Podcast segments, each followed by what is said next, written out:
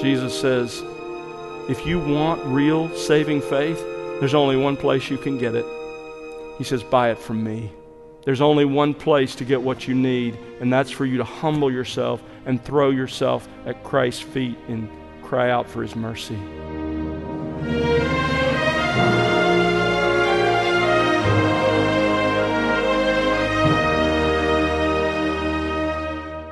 Welcome to The Word Unleashed with Tom Pennington.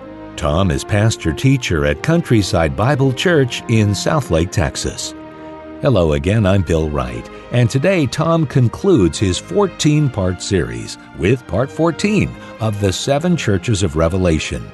As we close out our time studying these insightful letters to the churches, Tom continues his study of the church at Laodicea. This church presents a set of warnings for all congregations. As Tom will show, a church that embraces the true gospel can turn to a false gospel within a single generation. Second, everyone who professes an unbiblical gospel must repent and believe the true gospel. Third, everyone whose life is not marked by obedience to Christ must truly repent and believe. Fourth, those in churches that embrace a false Christ are not true Christians. Fifth, faithful believers must sometimes evangelize their own congregation and call its leaders to repentance. Sixth, we must guard the truth of the gospel. And finally, Christ still extends an invitation to truly seek Him in faith and repentance. This invitation extends to you today. Let's join Tom Pennington now for more on the Word Unleashed. The only way you get into Jesus' kingdom is you start by recognizing your own spiritual poverty. God, I, have nothing you want. I have nothing I can give you to buy my way into your favor. There's nothing I can do. There's nothing I have done. There's nothing I am. I am a beggar, and here I am begging.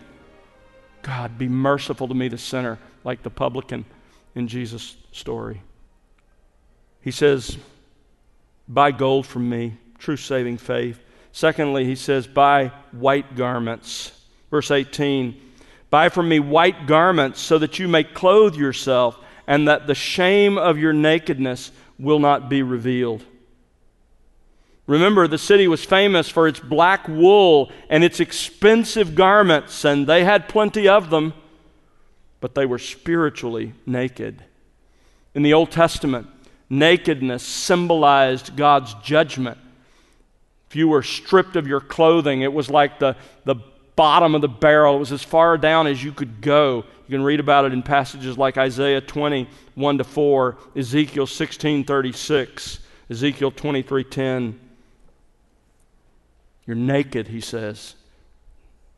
And shame meant to be completely disgraced, deserving of divine punishment. It says, You need to buy white garments from me so that you can cover the shame of your nakedness. Now, throughout the book of Revelation, being clothed in white garments describes those who are clothed in righteousness. Look at chapter 7. Revelation chapter 7, verse 9. After these things I looked, and behold, a great multitude which no one could count, from every nation and all tribes and peoples and tongues, standing before the throne and before the Lamb. Watch this clothed in white robes. And they cry out, Salvation to our God and to the Lamb. Go down to verse 13. Then one of the elders answered, saying to me, These who are clothed in the white robes, who are they and where have they come from? I said, My Lord, you know. I, I don't know he said to me, These are the ones who come out of the great tribulation. So these are tribulation saints, those saved out of the tribulation period. Notice this, and they have washed their robes and made them white in the blood of the Lamb. Jesus says, Buy those clothes from me. Give up your, your fine black wool garments and recognize you need white clothes. What are they? What, is these, what do these white garments represent? In context, remember, we're talking about people who are lost, obtaining God's salvation. And so, what are these white garments?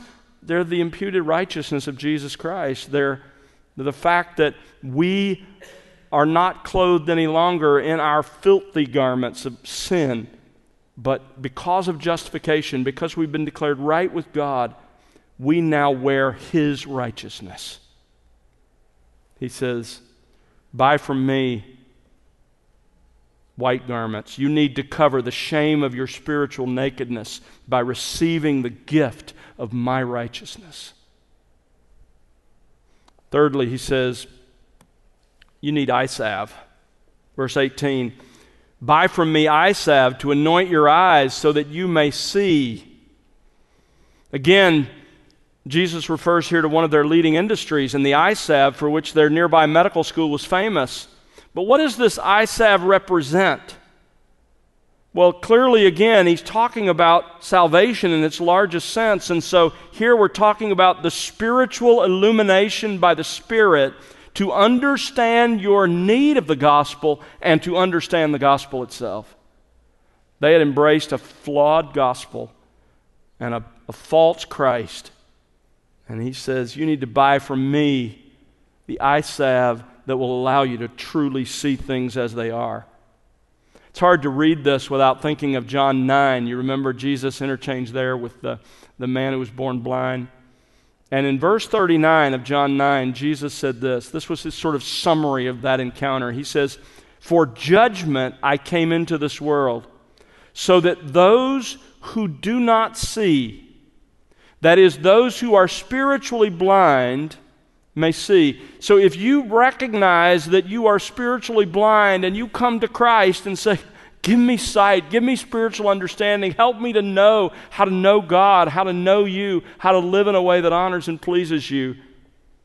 He says, I came to give sight to people like that. But then he says, and that those who see, that is, those who think they already see spiritually on their own, may become blind. Their blindness just grows worse. The more you think that you can get there on your own by your own understanding, that you can create your own sort of system, your own sort of approach to God, your own sort of self prescribed religion, the blinder you're going to get.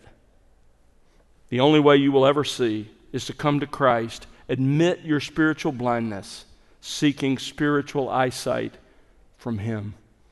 That brings us then, that's the correction of the sin. That brings us to a call for repentance in verses 19 and 20. Verse 19 says, Those whom I love, I reprove and discipline. Now, some read that verse and conclude that these people must be true believers.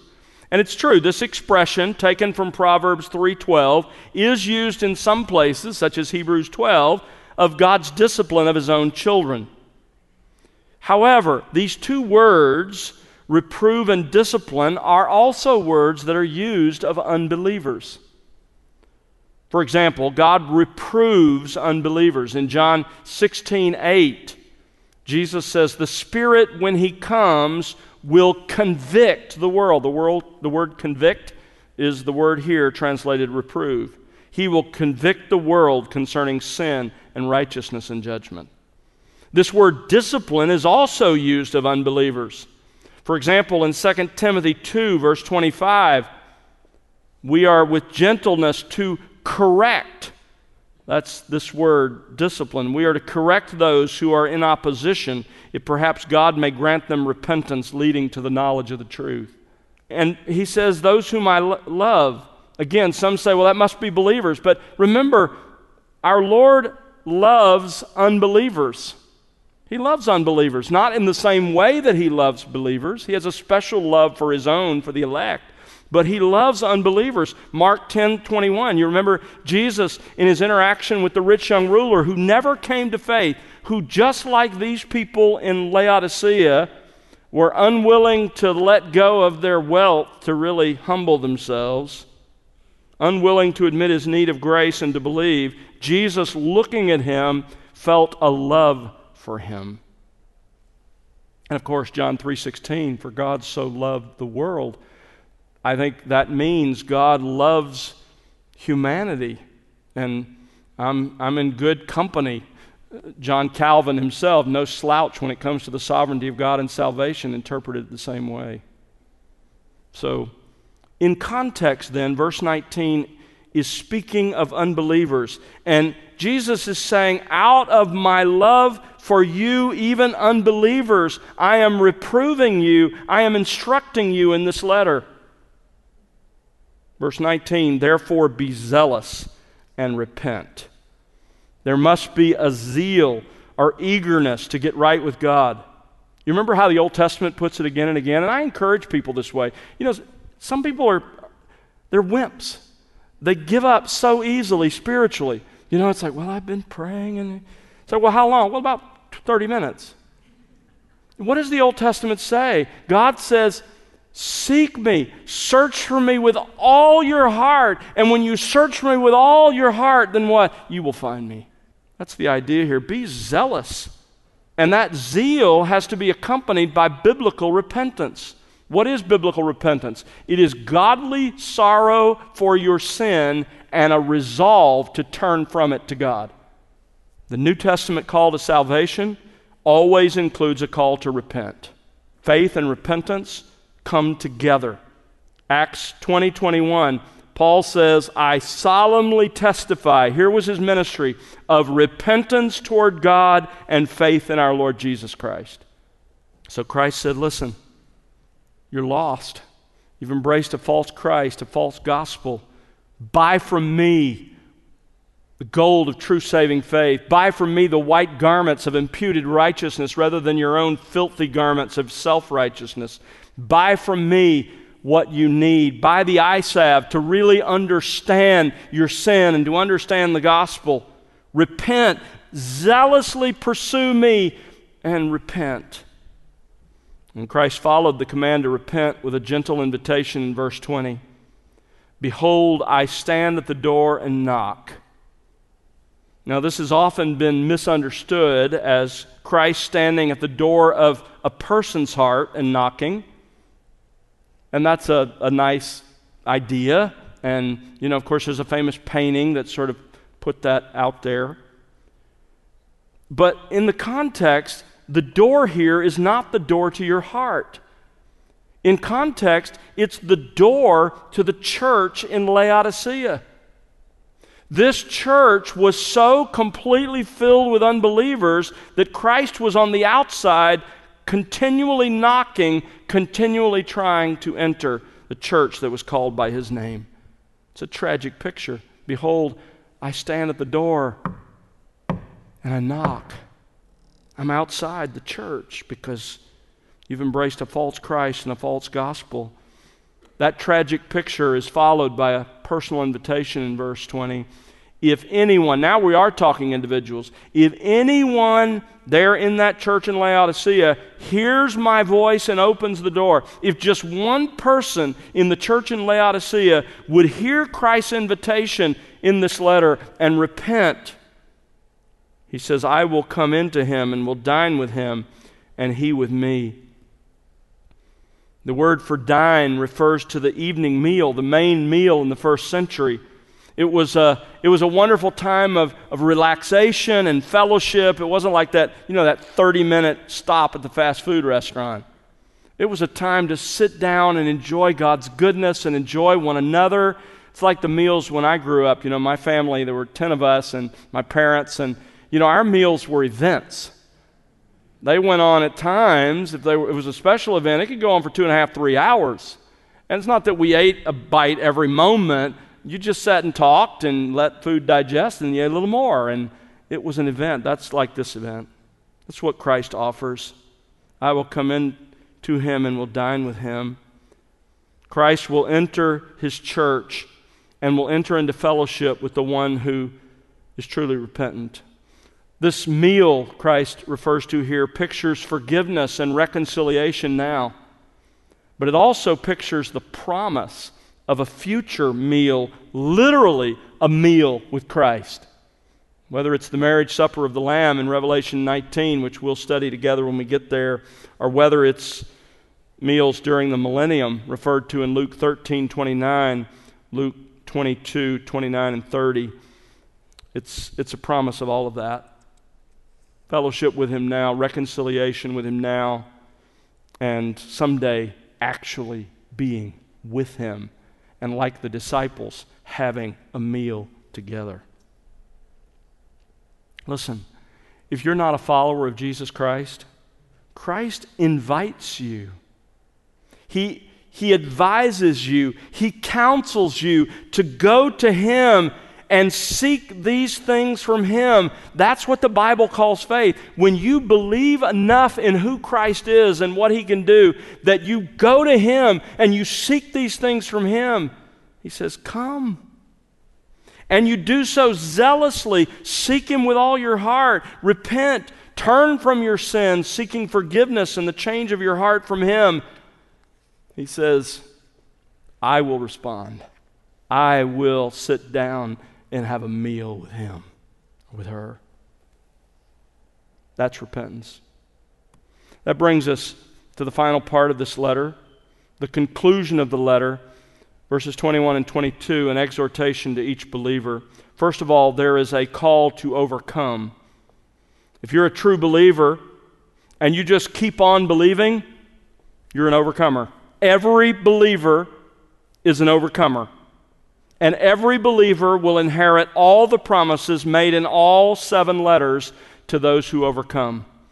In Laodicea, the promise to true believers, to those who overcome, notice verse 21 He who overcomes, I will grant to him to sit down with me on my throne. He will sit with Christ on his throne. That's Christ's promise to us. Think about that for a moment. This is a promise of being continually with Christ. It's a promise of being honored by Christ. It's a promise of ruling with Christ, ruling with Him during the thousand year millennial reign. Chapter 20, verse 4 I saw thrones and they sat on them, and judgment was given to them. It goes on to say they came to life and they reigned with Christ for a thousand years. And the same thing will continue in the new heaven and the new earth. Chapter 22, verse 5. There will no longer be any night, and they will have no need of the light of a lamp nor the light of the sun, because the Lord God will illumine them, and they, the saints, will reign forever and ever. Jesus says, They'll sit with me on my throne. He goes on in verse 21 to say, As I also overcame and sat down with my Father on his throne. Of course, the references to Psalm 110, verse 1 The Lord says to my Lord, Sit at my right hand until I make your enemies a footstool for your feet. The point, folks, is that we share in Jesus Christ's victory. We are with him, we are honored by him, and we rule with him forever. The letter ends, as they all have, with a call to listen in verse 22. He who has an ear, let him hear what the Spirit says to the churches. This is a challenge to everyone who hears or reads these letters to, to pay close attention to what the Spirit is continually saying to all the churches through His Word. It's a call to every Christian to hear every letter. So, what are the lasting lessons from Laodicea? What do we learn from this letter? Let me just give them to you very quickly. Number one, a church that embraces the true gospel can turn to a false gospel within a single generation. The church in Laodicea was planted in the early 50s AD. John writes Revelation in the mid 90s, 45 years later, and there's not a single believer in the church. That should give us pause. Secondly, Everyone who professes an unbiblical Christ and an unbiblical gospel must repent and believe the true Christ and the true gospel. This is, this is Christ's invitation. In Matthew 7, verses 13 and following, Jesus said, Avoid the wide gate that leads to destruction. How do you, how do you choose the wrong gate to heaven? Well, the next verses explain how. It's because of false prophets who are standing at the wide gate going, This is the way. Come this way to heaven. You need to turn to the biblical Christ and the biblical gospel. Thirdly, everyone who professes the true Christ and the true gospel, but whose life is not marked by obedience to Christ, must truly repent and believe. This is the next part of Matthew 7, where he says, Many will say to me in that day, Lord, Lord, wait a minute, we know you. And Jesus says to them, Depart from me, I never knew you. And you know, a lot of, a lot of people live in fear. Is, is that me? Is that me? Listen, you don't have to wonder. Jesus explains who they are. The very next phrase, he says, You who work lawlessness. And then he goes on to tell the story, remember, of the, the one who built his house on the sand, the one who built his house on the rock. What's the rock? It's not Christ. In that parable, it's obedience to Christ's commands. That's how you tell if you're the real thing or not. You're not saved by obedience, but you can tell whether or not you're really the real thing based on your obedience to Christ's commands. If you're not living in obedience to Christ, don't kid yourself. Don't kid yourself. Repent and believe. Number four, those in churches that embrace a false Christ and a false gospel are not true Christians. Oh, there might be a few here and there. People ask me, what, what about the Roman Catholic Church? You know, you think they're believers in the Roman Catholic Church? My response to that is yes, there are true believers in the Roman Catholic Church if they either don't understand what the Roman Catholic Church teaches or they don't believe it. But they're not true believers if they have understood and embraced the false gospel that Roman Catholicism teaches. Be careful. Same thing with the prosperity gospel. Number four, we must evangelize churches like the church in Laodicea that are connected to the Christian ter- church but teach a false gospel. Number six, as a church, we must guard the truth of the gospel. How do you do that? How can we as a church make sure we're not like the church in Laodicea? Well, we need to maintain a definitive doctrinal statement. We need to continue to evaluate all potential teachers and elders against that doctrinal statement. We need to continue to ask our existing elders and teachers to reaffirm their agreement to that doctrinal statement. We need to ask them to affirm without hesitation or equivocation that they agree with that doctrinal statement. We need to ensure the doctrinal statement continues to be changeable only by the entire church so a handful of people can't change what this church believes about the gospel. We need to maintain a careful membership process that requires potential members to read and affirm the doctrinal statement, to share their testimony of a viable faith in Jesus Christ. And we need to continue to actively identify false versions of the gospel in the larger culture. Folks, we have to be on guard. And then finally, number seven, Christ still extends an invitation to truly seek Him in faith and repentance. Listen, if you're here tonight and you're not a follower of Jesus Christ, did you see His heart? Did you see the invitation? He truly extends this invitation to you. He says, Come to me, seek me, and buy without money these things from me. I'll give them to you if you'll humble yourself and you'll come. To abandon your self righteousness, abandon your pride, humble yourself, come as a beggar to Jesus Christ, saying, I have nothing to offer you but my sinful self. Save me, redeem me, forgive me, change me, make me your own. And his response is, I will come into them and dine with them. Let's pray together.